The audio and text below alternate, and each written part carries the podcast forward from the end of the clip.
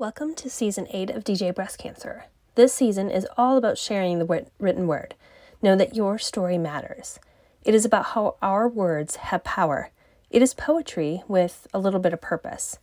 Writing has been so therapeutic to me, especially in the midst of difficult chapters of my life.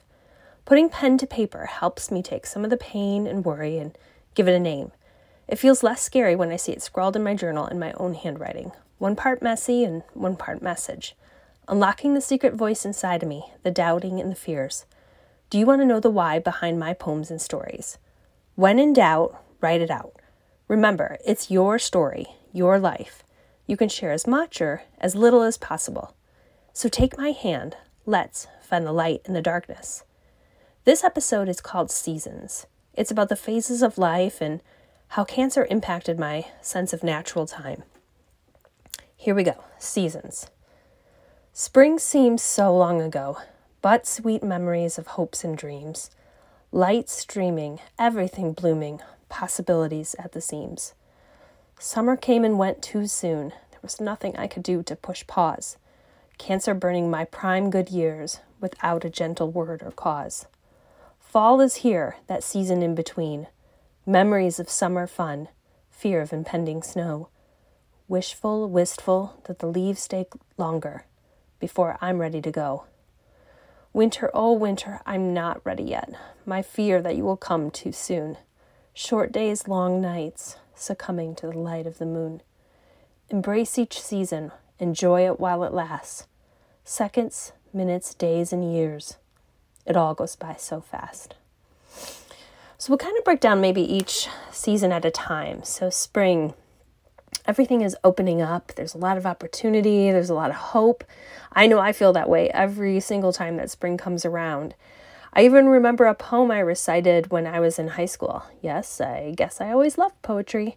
It's by E. E. Cummings. Uh, sweet spring is your time, is my time, is our time, for springtime is love time, and viva, sweet love. All the merry little birds are flying in the floating in the very spirits, singing in, are winging in the blossoming. And that's kind of how I feel like spring is. It's just kind of that way. It's about love, maybe even foolishly falling in love. It's about a naivety, that unknowing, where everything kind of just felt possible. And you, my friend, felt unstoppable. And cancer, well, cancer felt untouchable. So that's kind of the way spring was for me. It just felt like everything was maybe out there, within reach. And then summer. I think we all know that summer, particularly in the Midwest, it's the best. I'm not going to lie. Fully 100% alive. Barbecues, fireworks, late time days, late time nights, stars, and fireflies.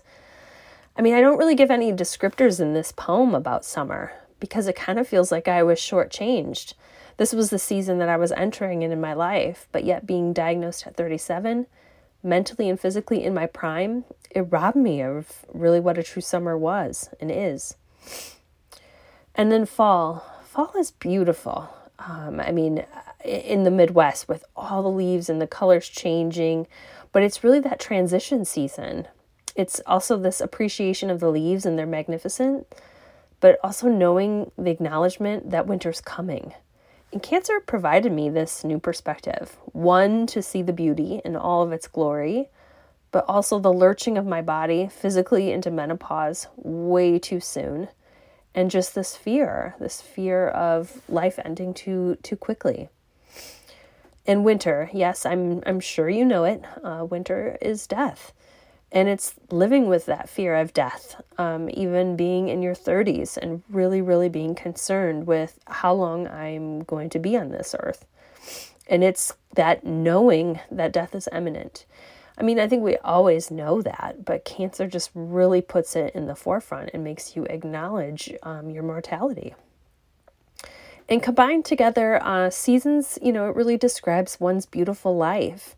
And sometimes it only spans only a few decades, but for others, it's a century.